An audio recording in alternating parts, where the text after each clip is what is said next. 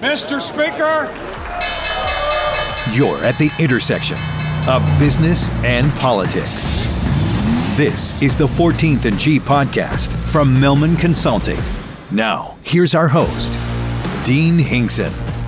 Thank you for sending your podcast out of 14th and G. I am your host, Dean Hinkson, coming to you here from the nation's capital with my colleague, Republican Bruce Millman and Democrat David Thomas. And guys, first podcast of the new year, and you know what that means. Extra minute. Extra minute. We're going to cover all of 2024 in 24 minutes or less, or it's free. Where do we start? We're the day after the New Hampshire primary. Maybe not as big a win as former President Trump was hoping for.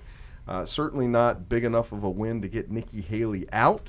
She's going back to her home sweet home, state of South Carolina, which seems like a pretty big buzzsaw for anyone not named Donald Trump in the Republican primary. Yeah, you know, it's it coulda, shoulda, woulda, maybe been a little different, but it's really hard to see how Ambassador Haley's going to get any momentum to change the poll numbers right now. The man she appointed to the Senate has bent the knee for her opponent. This one feels like it's almost over. We'll see. She's got, you know, all the remaining want somebody else funders are lining up, but funders aren't voters. Well, and how long do those funders stick with her? We've got a month before this primary. And all, you know, maybe they'll stick with her, but I am reminded of a past presidential campaign, 1984, when John Glenn ran for president. How old are you? He had. Let me tell you about when he ran around the earth for the first time. Woo-wee! That's 40 years ago. No, but he. The reason I remember that is because I remember when he paid the debt off for that race. 2007. It took him 23 years to pay off the debt of that race. I don't believe Newt Gingrich has paid off the debt from his presidential run yet. He can correct me if I'm wrong there.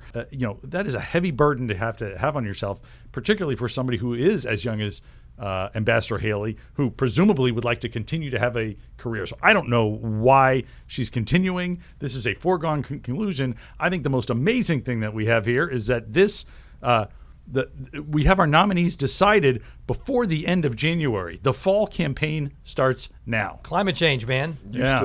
Fall weather in January. It used to start after Labor Day. It used to start after Labor Day. It started after MLK Day. I mean, that is crazy. Well, let me posit one sort of theory. One reason she's staying in. So much could happen. You've got two really old guys. One who is under serious criminal and civil jeopardy, and if you're the last one hanging in, now you know it's hard to see anything in the legal process happening that could impact this. You were looking at the actuarial tables. Yeah, it's hard to see any. We wrote about this last year. You know, there are theoretical escape hatches. Doesn't look like they're going to be taken. It is the rematch nobody wants. It's what we thought was coming. It's coming.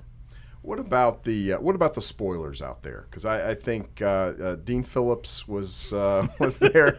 I don't think he did. Biden won on the write-in candidacy in New Hampshire. He won in a write-in where he didn't campaign. So I don't think things are going well for Dean Phillips. He didn't campaign, and he dissed the state.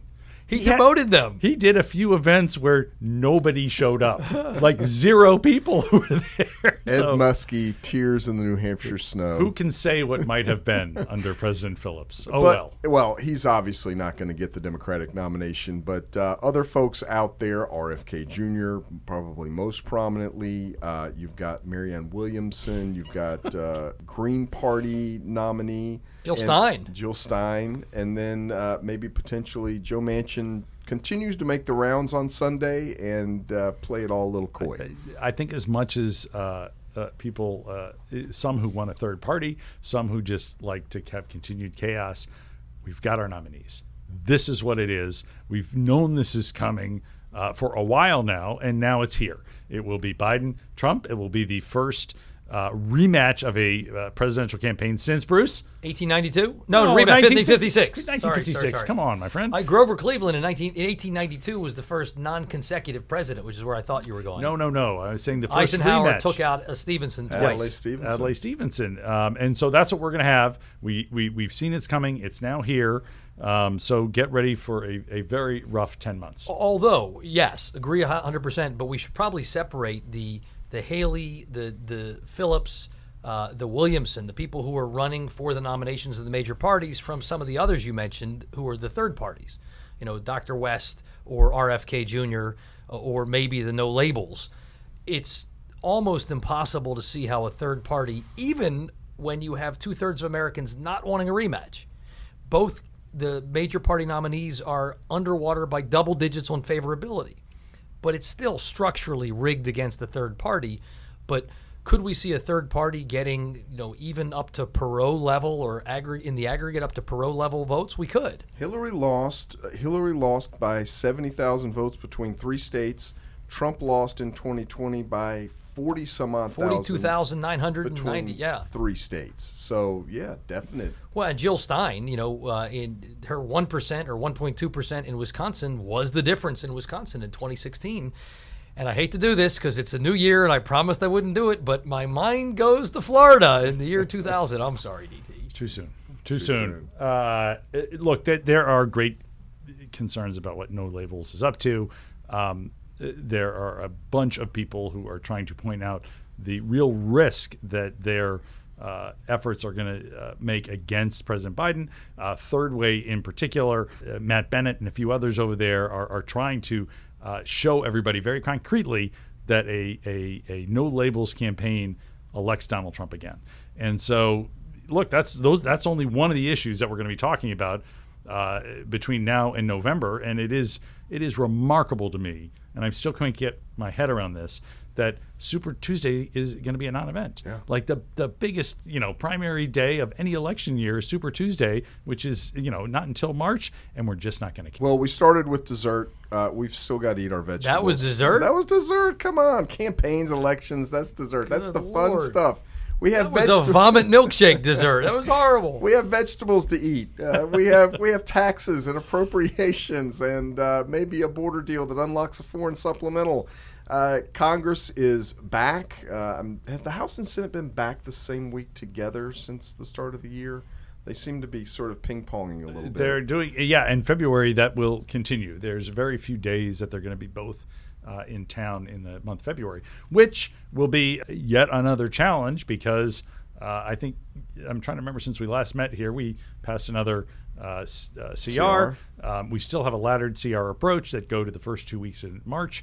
And the House and Senate really aren't around very much between now and then. I'm going to sound like a broken record. We should just take the tape from our last podcast because we still don't have the subcommittee allocations. We have top-line numbers, but we don't have the subcommittee allocations. That's correct. And so the appropriators cannot start the formal negotiations here that our colleague Mike Robinson is always reminding us about. That is critical. Can't happen until they get those numbers. So I feel like we're a broken record. Yeah. Look, the federal appropriations is split up into 12 subcommittees, 12 bills like agriculture, energy, and water. We know the drill. Here on Capitol Hill. Reminding folks how this all comes together. But we have not... The House very much wants to consider these bills on an individual basis to the extent possible. That's probably no dice in the Senate. Nothing's agreed to until everything's agreed to in the entire discretionary federal budget. Are they going to pass more individual bills? Are they going to get these subcommittee allocations and try to pass two big sort of tranches of approach? Boy, tough for me to see how they start passing individual bills. The House tried that towards the end of last year, and they couldn't pass the rules to even bring them to the floor. So I don't think that's going to be the case. I think we're going to have it's either going to be a series of minibuses or an omnibus that would wrap up all the appropriations bills for this year, or you know there'll be some sort of CR to just punt it till then under current spending levels. Although there are problems with that based on last agreements that would cut the funding.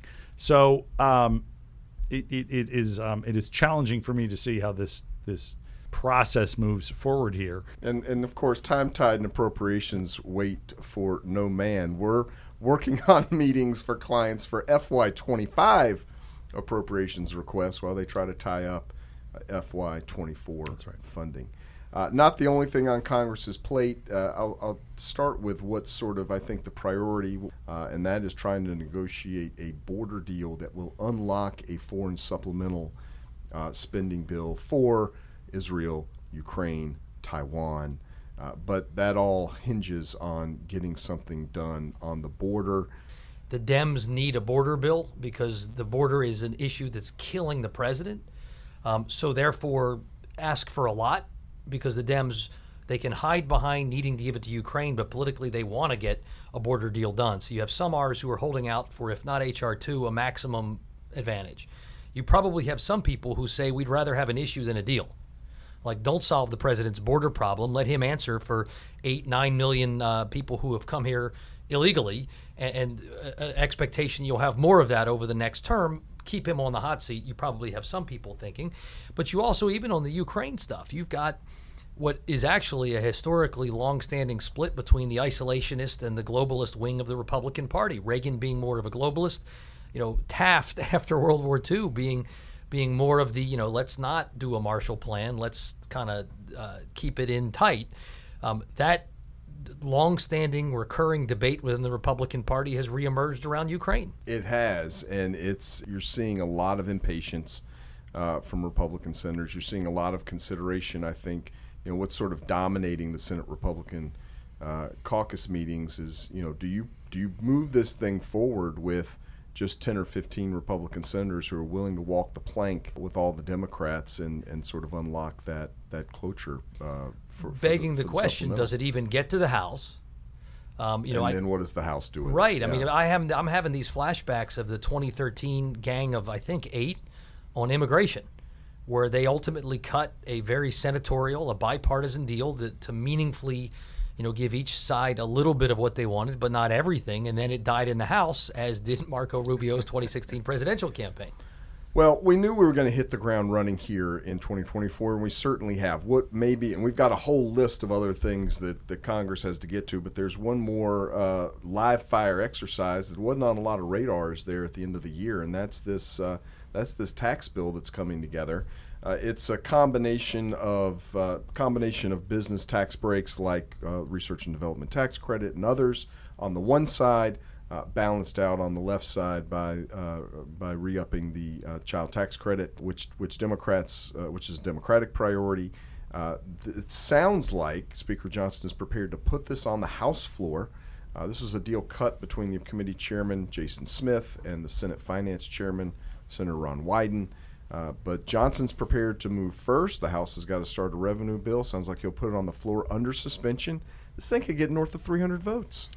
Boy, isn't that something? Just hats off to in this environment to the chairman of the Finance and the Ways and Means Committee that they can come up with a deal here. The vote that they got coming out of Ways and Means last week was enormous, and so yes, I think the goal is to try to get it onto the floor next week, get a big vote that hopefully pushes it over to the Senate with enough momentum to get it over the finish line. I think it is definitely a live fire exercise, and I think it's going to happen. But answer me this. Here's what I find weird about it all in the last two topics. In the case of this national security supplemental and border, there is a very realistic possibility of a 60-plus vote deal in the Senate, but the House may not be capable of having a bipartisan deal get done on that one. By contrast, the House may pass under suspension, so like 300 plus votes for a tax deal, whereas the tax deal's looking challenged in the Senate. Why, is this just simply the same dynamics that explain why they only got 34 public laws passed last year, the fewest in any calendar year since at least World War II? It's like an O. Henry story. I am not familiar with anything but the candy bar. But I think the difference here is between the foreign supplementals or the appropriations bills and a tax bill. What does a tax bill do? It's cutting taxes.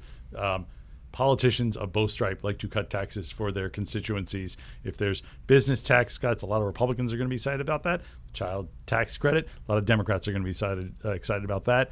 That's why I think at the end of the day, this is something that can get done, but they better go quick because the longer this hangs out there, it's not going to smell good.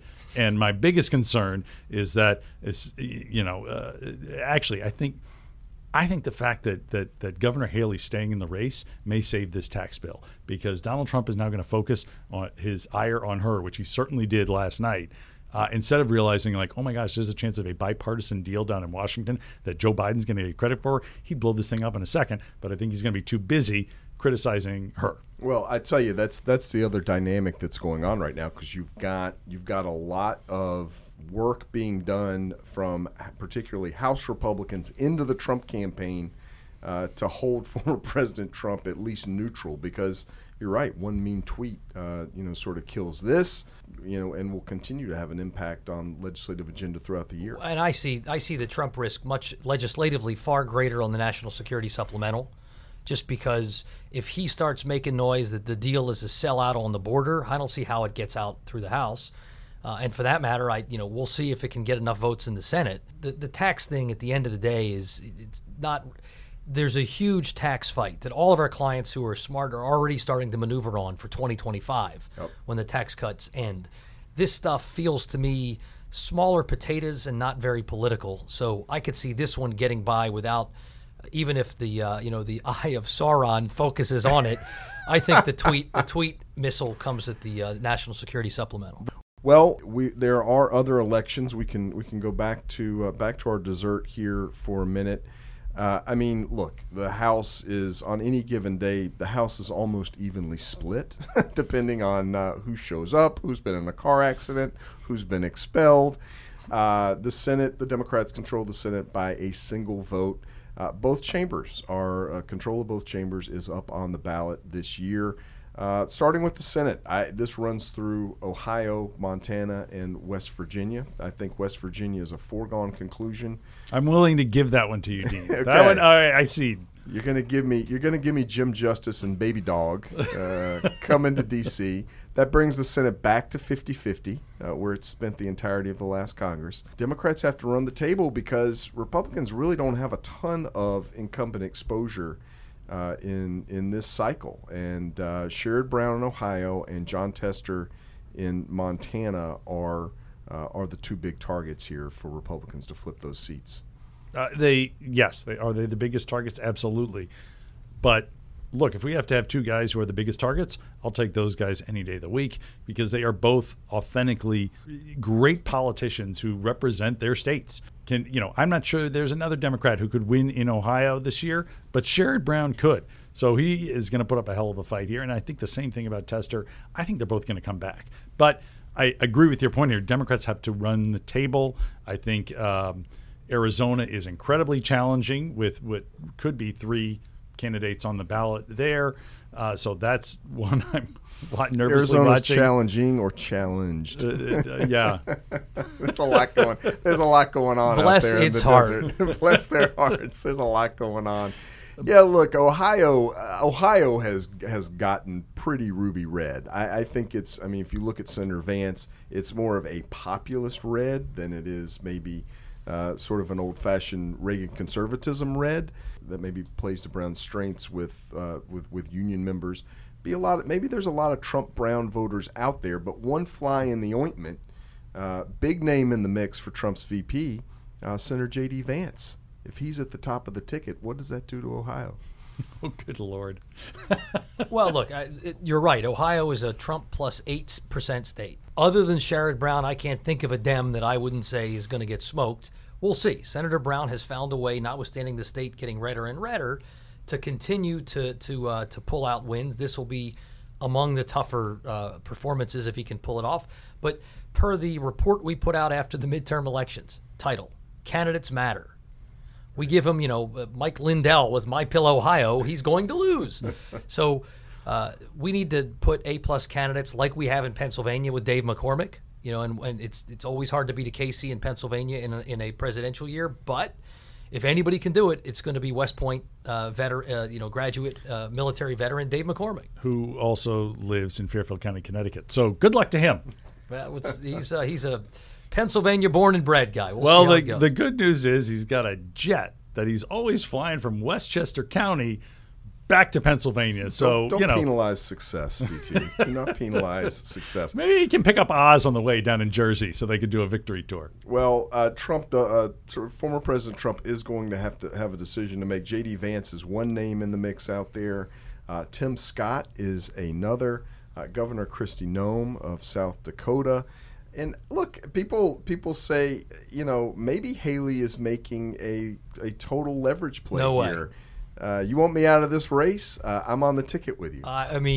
Look, if you're playing the actuarial and legal tables, maybe, but I can't imagine. If you were advising Nikki Haley, given that all the other boys, either the 2016 crop stayed the hell out because they knew what they would have been in for, and the 2024 crop have all, bent the knee with one exception. My money says Haley doesn't bend the knee. She flips the bird, playing for 2028 to try to be different. The potentials you named as potential VPs are right. You might add Senator Britt, and you might add Congresswoman Stefanik as the two others that I think of and I hear often mentioned. But I'm with you. A lot of people don't think freshman Senator Vance, but he's really on brand for President Trump. He really likes him. I'm just curious why. Yes, and I agree with that entire list. And clearly, some of them are actively campaigning for this more than others. Why do they think it's going to be any different than what happened to Mike Pence? Like, if you join that, if Donald Trump wins, why do you think things will be different? It is we see time and again people's sign on with him. And they leave with their reputations just in tatters or under crazy circumstances. I think there are some names on the list of people who've accomplished things.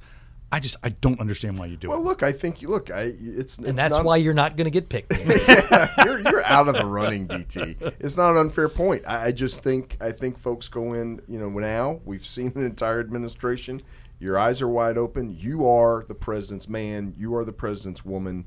If you're in the OVP, and you just have to make peace with that fact. There is no independent political profile for you. But also, it takes a level of confidence and belief that you can bend history to run for president or vice president. Why did Joe Biden run a third time when he got smoked the first two times?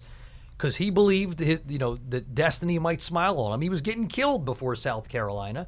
The people who ran in 2016 against President Trump, all of whom would like to still be president, almost none of them ran again this time. Why?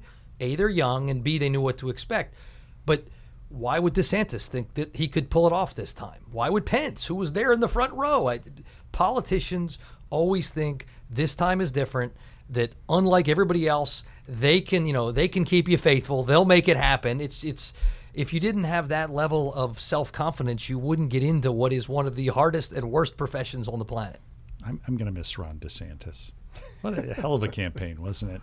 Hell of a campaign. And all the electricity of Scott Walker and I don't want to bring up some of your other friends, Bruce. So I'll just leave it at that. Well, I appreciate that. Other former governors of Florida appreciate that, too.